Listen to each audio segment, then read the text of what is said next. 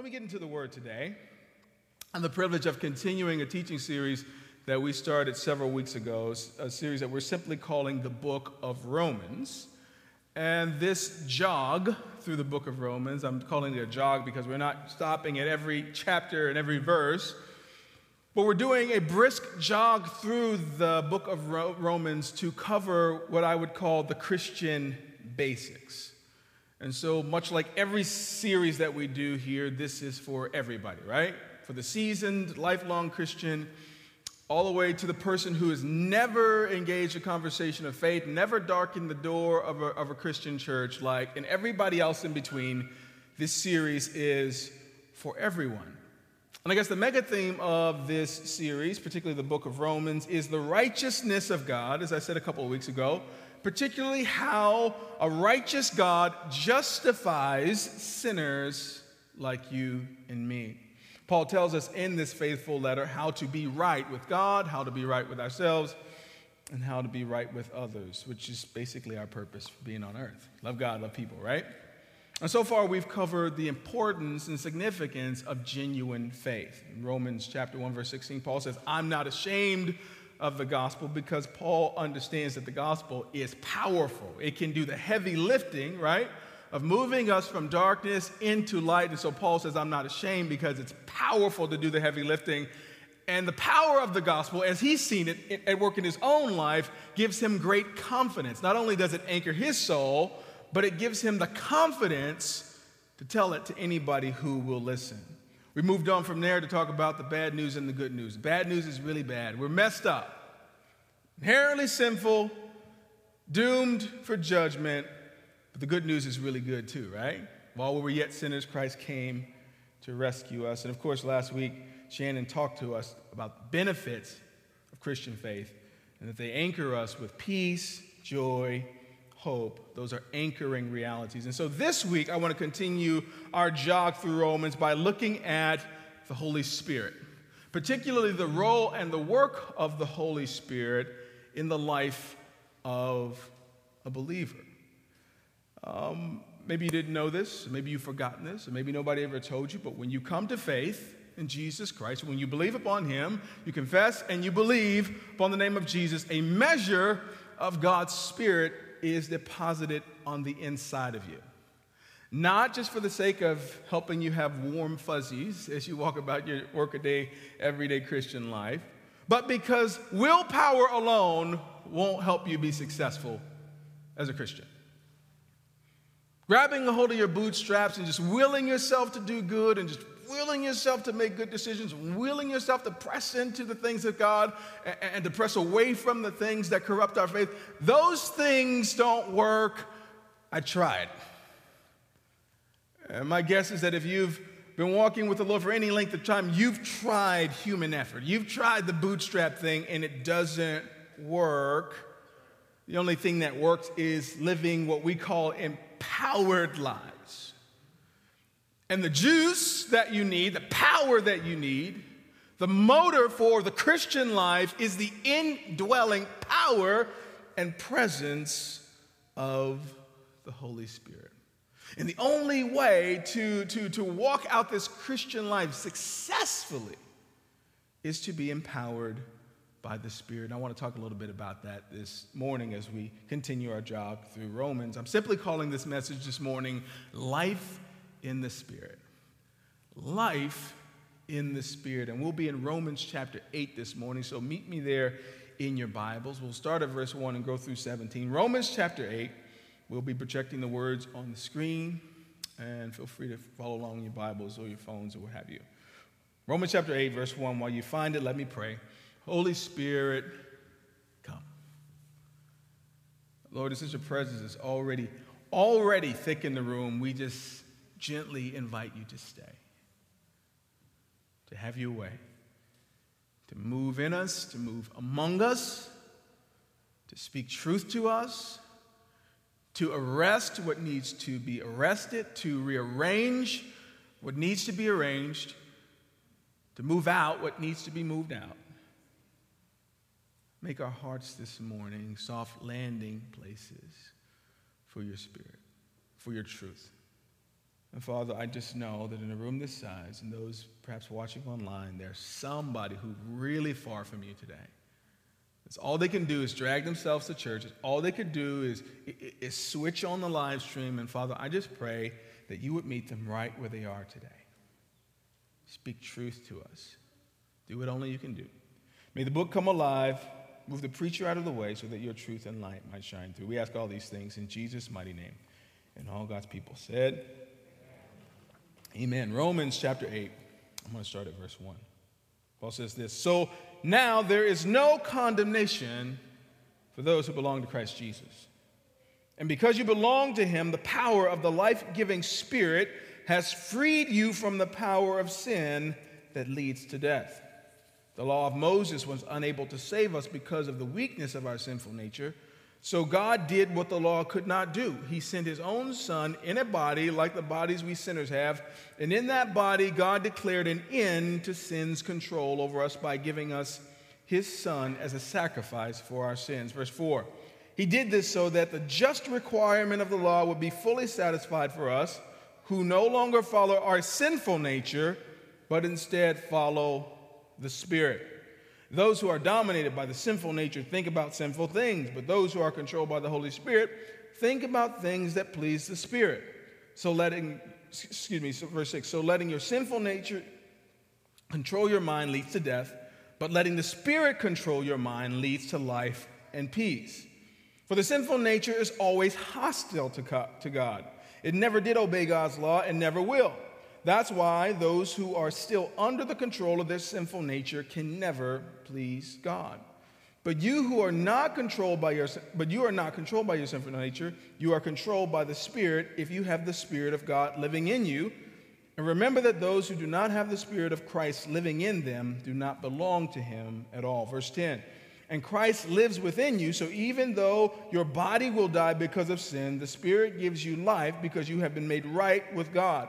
The Spirit of God who raised Jesus from the dead lives in you, and just as God raised Jesus from the dead, he will give life to your mortal bodies by the same Spirit living within you. Therefore, dear brothers and sisters, you have no obligation to do what your sinful nature urges you to do, for if you live by its dictates, you will die. But if through the power of the Spirit you put to death the deeds of your sinful nature, you will live. For all who are led by the Spirit of God are children of God. Verse 15.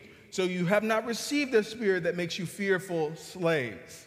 Instead, you received God's Spirit when He adopted you as His own children, and now we call Him Abba Father.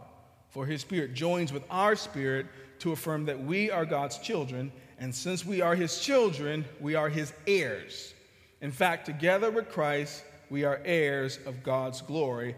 But if we are to share his glory, we are also to share his suffering. Now, this is such a rich and essential text. Pastor David, can you, uh, can you grab me a handkerchief out of the green room, please? I'm sorry. I feel like I might get sweaty today. this is such a rich and essential text because this passage captures the essence of Christian faith and Christian living. And so basically, what I'm saying is don't check out on me today because this is an essential text, particularly if you want to be successful at living the Christian life. This passage, as some might say, is required reading for the believer because it contains the essential reminders that we need reminders or first time information for some of us of the source of the power and strength that we need in order to live this life well. And so, my charge and challenge to you today is to lean in. There are three things that Paul puts in this text that stand out if we wish to enjoy successful Christian living, if we wish to live the empowered life a life according to the Spirit. I want to tick through them as quickly as possible this morning. The first is, Paul puts it plainly. Thank you, Pastor David. Appreciate it, brother. First is that there is no condemnation in Christ Jesus. There is no condemnation for those who are in Christ Jesus. Now, I want that to just sink in for a second. This is a great pronouncement. It's one of the goodest aspects of the good news, in that it proclaims freedom for all those who are in Christ. So now there is no condemnation for those who belong to Christ Jesus. This sentence sums up the whole chapter as everything else flows from it. It is, as one commentary writer put it, the heart of the gospel. It is the heart of the gospel. And not only that, it is the concise summation of every chapter that we've covered so far. Chapter one, Paul says, I'm not ashamed of the gospel because it's going to do the heavy lifting. Also, chapter one, he lays out the depth of our sin problem. Move on to chapter three sin's punishment that we deserve and God's overwhelming, undeserved mercy. It sums that up too. And of course, as we studied chapter five last week, justification through faith brings the anchoring peace, hope, and joy. To sum it up, God's love is strong. The work of the cross is strong, we are forgiven and not condemned. Now, I'm always, as a preacher, when I cover this material, I'm always a little surprised at how mild the response is when I say there is no condemnation for those who are in Christ Jesus. I'm always just kind of expecting somebody to just hop up, get happy in Jesus, and run around the place. But that rarely happens. I believe that the more we recognize our sinfulness, the more no condemnation has a certain ring to it.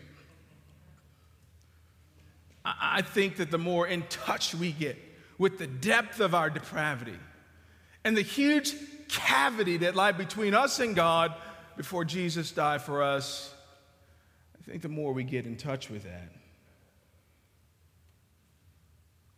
the better this news sounds to us. I also realize that so few of us have ever been found guilty in a real court of law. And so there just might be a gap between our understanding uh, uh, of what it means to not be condemned when you deserve to be condemned. But somebody in this room has done some time. Somebody watching me on the live stream, you've done some time. And so you, you, you know what it would mean if after you've been tried through the due process, the evidence laid out, the jury comes back with a guilty verdict.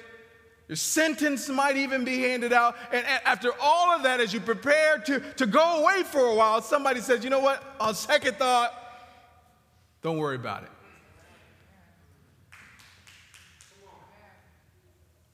It's covered. And I realize that these words sometimes ring hollow because we don't have a connection to that reality. And because we don't have a connection to that reality, we can go about thinking that, at least in general, or at least by comparison, we are just generally fine people. I mean, I haven't murdered anybody lately, I haven't stolen anything recently, I've cut back on sinning. And when I put myself up against that person, I'm actually, I'm not that bad, right? And this is why Paul goes to such great lengths to describe the depth of our sin problem, the degree to which we have slipped and drifted because we are a glorious mess. But God.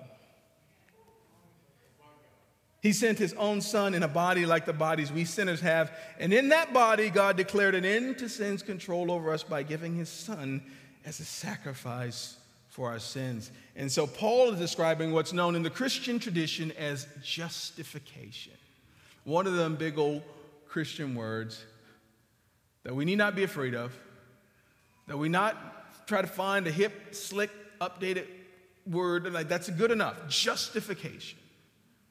Justification simply means It's an act of God whereby God declares a sinner to be righteous because of that sinner's faith in Christ. We're guilty. We did it. We deserve punishment. But God says, I do not condemn you. The way he does this is he credits the righteousness and purity of his own son, sinless, blameless. He credits that to our overdrawn accounts.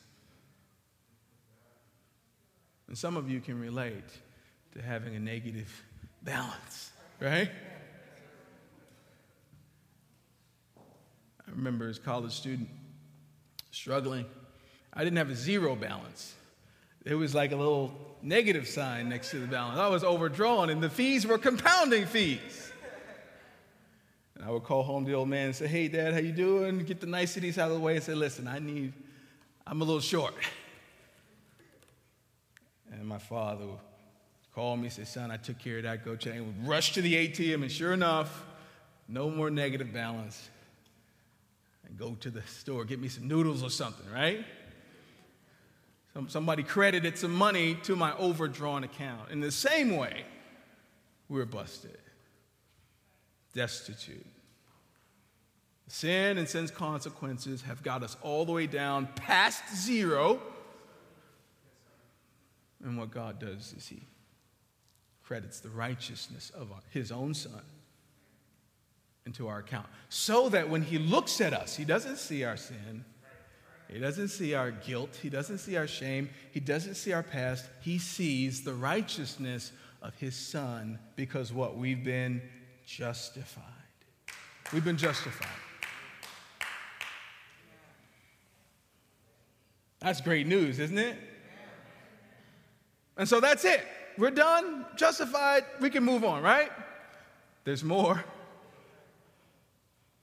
Because how do we get up, get, get on with living differently?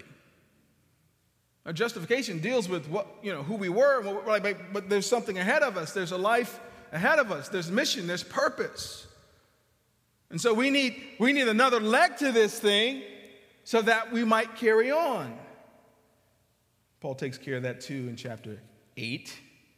The second thing he highlights is the fact that now that we've been justified, the Holy Spirit guides our life now. The Holy Spirit guides our life now.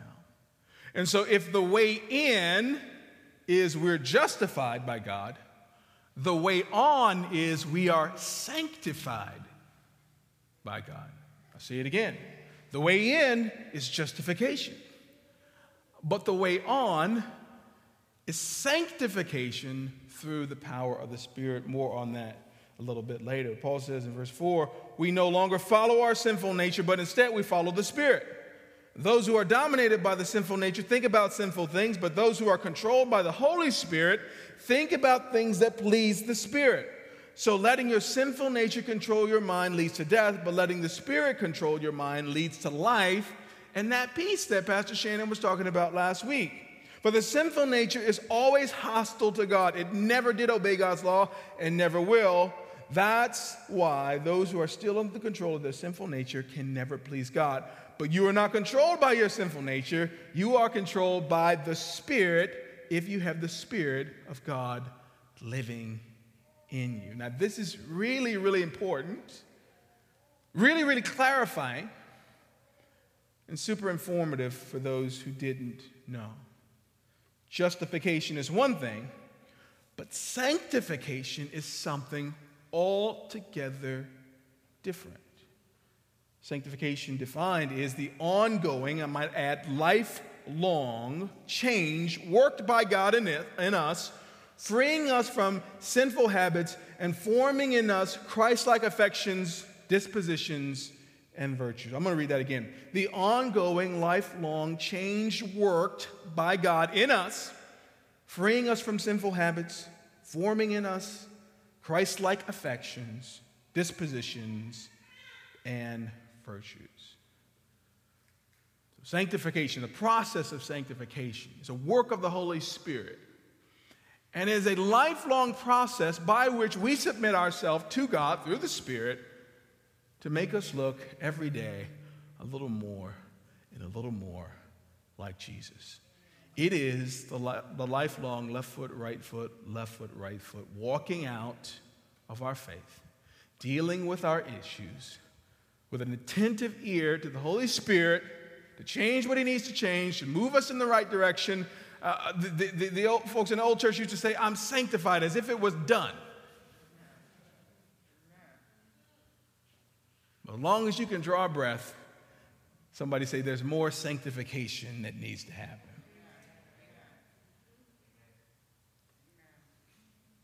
The forever pursuit of holiness because God says that we should be holy because He is holy. And holiness simply means to be set apart, to be designated, to be earmarked, if you will, for the Master's use. It means to be categorically unavailable to the things that aren't like God because we have so committed ourselves to the things of Jesus. We're unavailable for the foolishness and folly and folk that don't deserve us because we're just too busy doing the kingdom work, we can't schedule it. Sanctification, holiness. James Boice, one of my favorite commentary writers, says that holiness is justification's goal. That we are justified, that we might be sanctified, a pure, holy offering available for the Master's use. Holiness, sanctification is justification's goal. And if I haven't said it enough, Sanctification is a work of the Spirit. You can't get this by any other means. It's a work of the Spirit. And Paul has plenty to say in the New Testament about the Spirit's work and role. Galatians chapter 5, verse 16. So I say, let the Holy Spirit guide your lives. Then you won't be doing what your sinful nature craves. He says the sinful nature wants to do evil, which is just the opposite of what the Spirit wants, and the Spirit gives us desires that are opposite of what the sinful nature desires. These two forces are constantly fighting each other, so you are not free to carry out your good intentions. Paul says there's another team on the field. And here you are in church among the saints on Sunday. You're doing so good in here, right? But then you go home then you go to work. You get to fooling around with those kids, and all of a sudden, the kingdom of darkness is pressing in. There's another team on the field that hates everything about your decision to submit yourself to the rule and reign of Christ. And it is his job, as the scripture tells us, to kill, to steal from you, and to destroy you. There's another team on the field. Verse 19, when you follow the desires of your sinful nature, the results are very clear. Hang on. Sexual immorality, impurity, lustful pleasures, idolatry, sorcery, hostility, quarreling, jealousy, outbursts of anger. Did I get to yours yet? Selfish ambition, dissension, division, envy, drunkenness, wild parties, and other sins like these. Let me tell you again, as I have before, that anyone living this sort of life will not inherit the kingdom of God. But there's more. But the Holy Spirit, produces this kind of fruit in our lives love, joy, peace, patience, kindness, goodness, faithfulness, gentleness, and self control. There is no law against any of these things. Those who belong to Christ Jesus have nailed the passions and desires of their sinful nature to his cross and crucified them there. Since we are living by the Spirit, let us, not fo- let us follow the Spirit's leading in every part of our lives. Let us not become conceited or provoke one another or be jealous of one another. That is a mouthful, but you get the picture. Paul just runs down real quick, real quick, what kind of fruit is growing on the tree of your life? Real quick. And he gave us a long list. Everybody in the room got hit. He gave us a shorter list, though, of the fruit that grows on the tree of somebody who's being led by the Spirit. How did you fare? Don't answer.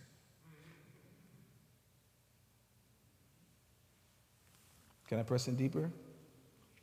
Jesus takes us to school also on the role and work of the Spirit. In John chapter 16, verse 8, he says this And when the Spirit comes, he will convict the world of its sins and God's righteousness and of the coming judgment.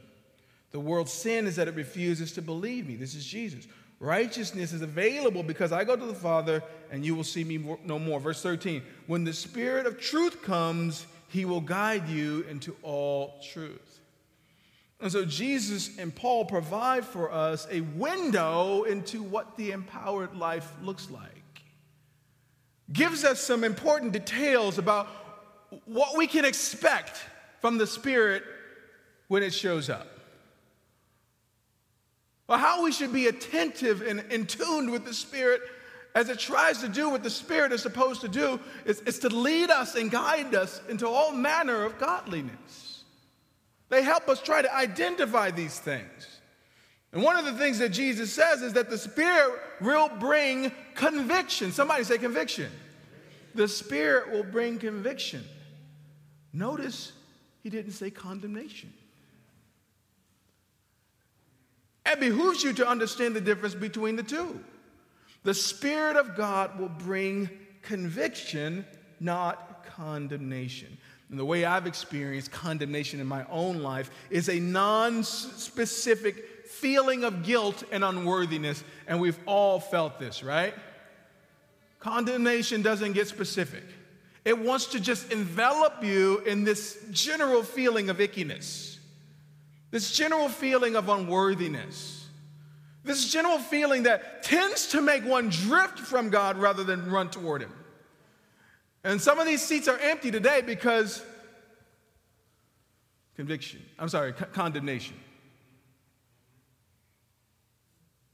COVID disruption has sent us running to some of the snacks of life. And we're, we're aware how far we've drifted, and the enemy might whisper to you, listen, God don't want anything to do with you. You go and you think they want to see you down in that church after what you've been up to? And so what happens? You just drift and drift and drift. But the Spirit, the Spirit it, it, it is precise. Condemnation is a grenade that Satan throws into your life. He wants to blow up everything. The conviction of the Spirit is a scalpel. It's an instrument of precision, and it only goes after that which God wants to deal with. And so, conviction, I have found, is, is very specific. The Lord puts his finger on something and says, deal with that. Man, man straighten that out. The Spirit brings conviction. And in bringing conviction, he brings clarity and gives us some actionable ways to right that which is wrong. Jesus also says that the Spirit points to truth.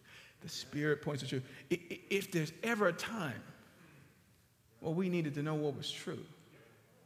If there was ever a time where we needed to know what was real, in the age of fake news and all kinds of spin and misdirection, where it's more profitable for a lie to get out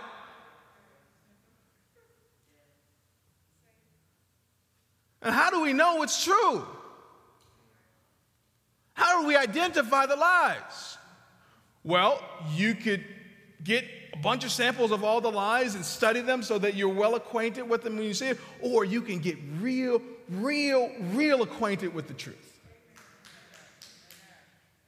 You get real acquainted with the truth, such that a lie stands out like a sore thumb.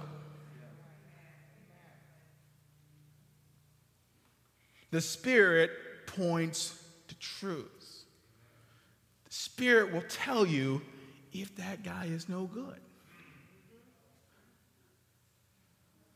The Spirit will tell you if that jerkler just wants to get between your sheep. He will tell you if you want to, sometimes you want to listen. The Spirit, all kinds of red flags. La, la, la, the Spirit will tell you if that business deal is a bad one. Spirit will tell you. You're charging full speed toward a dead end cliff. Spirit points to what is true. Spirit will also draw foul lines in your life so that you might live a life of limits. I know that sounds really restricting. I know that sounds less fun. But how many of you know when the lines are clearly painted on the playing field, there's actually more freedom? You know where to run and where not to run. You know where to throw the ball and not to throw the ball.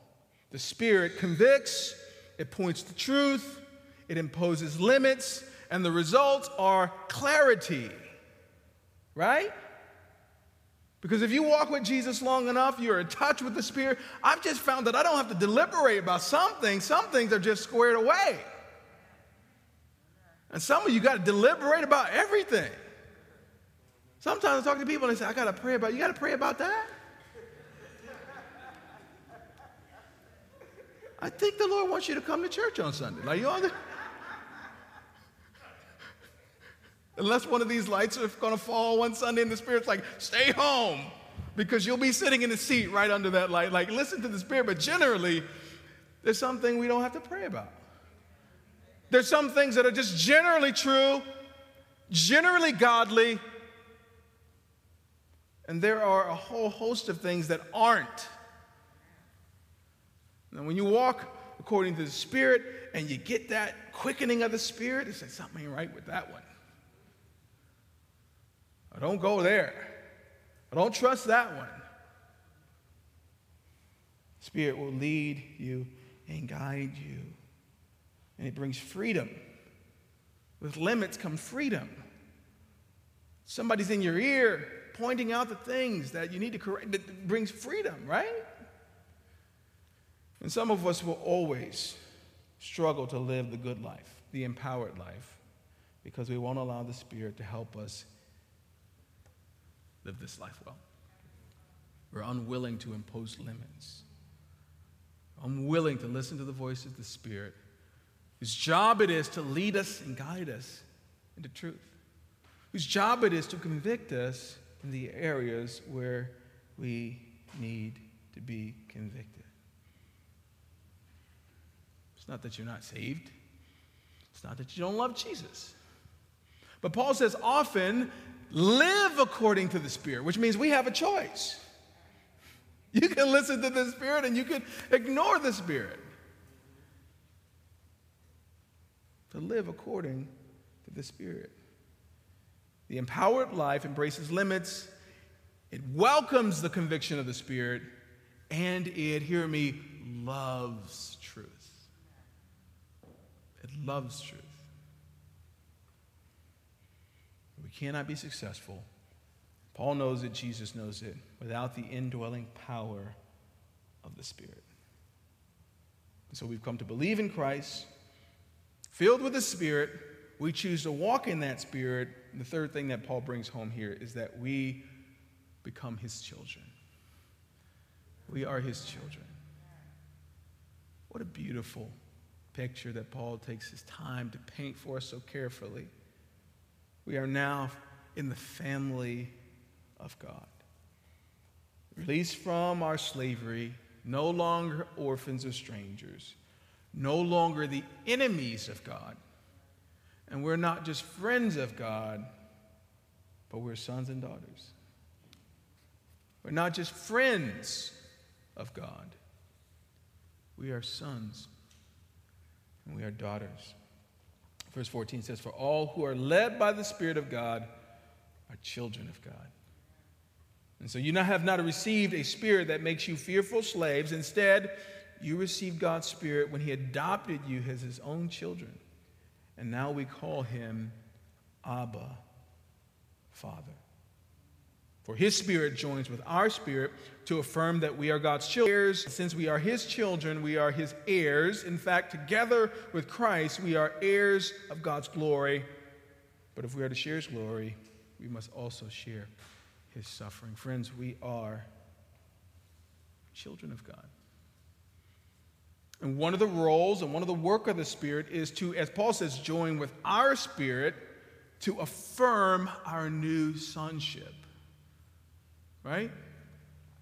Now, this is why the first part is important because if you're feeling condemned, which is not from God, you, you don't feel like a son or a daughter. You don't come boldly like a son or a daughter. You come sheepishly if you come at all. I love how my kids, like, they come boldly, right? Sometimes too boldly, right?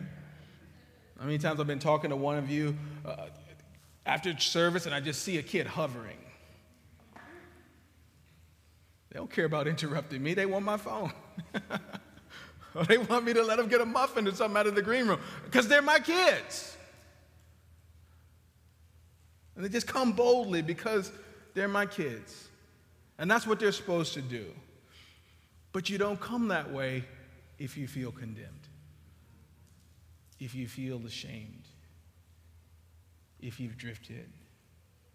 And so, one of the role and work of the Spirit is to affirm our sonship so that we might press in.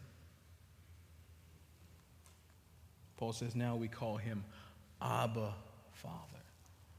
It's an interesting term for us because it's of Aramaic origin. Some scholars consider it to be a colloquial term, familiar with young children, have used similar to how American children use papa or daddy.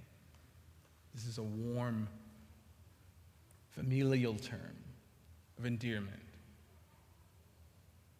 But it also has deep reverence and due regard for the sovereignty and the highness of God. There's respect, but there's like, this is my daddy, right?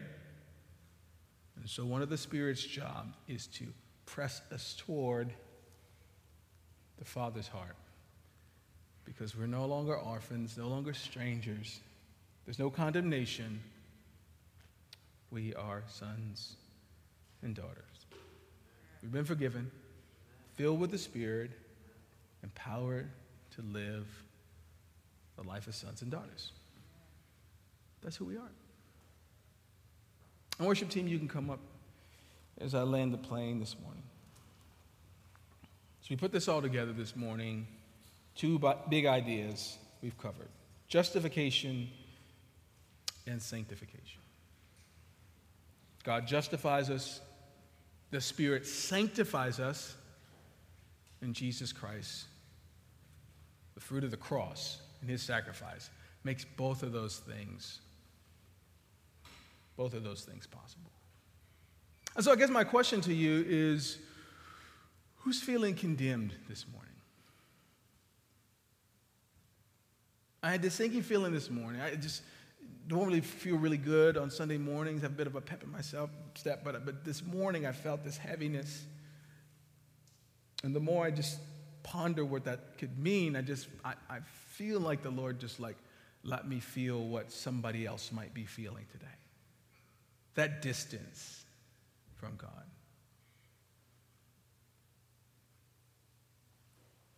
That uncertainty with regard to whether or not you can come close. Just feeling that general sense of spiritual ickiness. And if you heard nothing that I said this morning, Hear Paul's faithful words. Chapter 8, verse 1 There is no condemnation for those in Christ. Yes, you've messed up. Yes, you've drifted. Sure, you've gone astray. But you're in good company.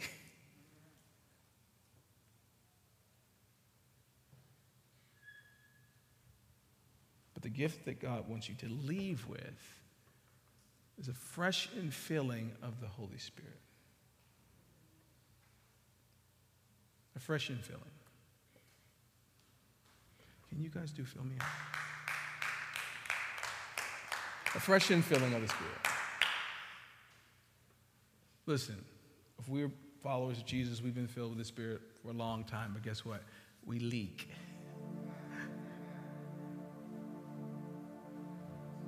And we, and we need to be filled again. We need to be filled again. Others of you are here today and you have never surrendered your life to Jesus. Or life and circumstances have conspired against you and, and you've walked, you've walked away. One of the things we pledged at the very beginning of this series is that we would give people an opportunity every single week to accept Christ as their Lord and Savior. Every single week. And frankly, we might just do it from now, from now on just because it's super important, right? And so at the end of each one of these messages, we've been just leading folks in a prayer of faith. Real short prayer of faith. And we've invited even those of you who already believe to, to, to say it as well so they don't feel alone. But I want to invite you, if you want to surrender your life to Jesus, to pray this prayer with me. Say, Dear Lord Jesus, I know that I'm a sinner. I believe you died for my sins and rose from the dead. I turn from my sins and I invite you to come into my heart and my life. I want to trust and follow you as my Lord and Savior. In Jesus' name, amen. If you prayed that prayer today or the last couple of weeks, welcome to the family of God. And if you prayed that prayer over the last couple of weeks, come talk to us. We'd like to know and celebrate with you. But as we close today, we're going to invite the Holy Spirit to fill us again. Because some of us are empty, and we just need one more touch from the Spirit. So, why don't you stand with us if you can? And as they sing this song, Fill Me Up, let these not be words that just pass through your lips, but let this be a real cry of your heart to the Lord today. That the Spirit would fill us and that we might begin today to live the empowered life.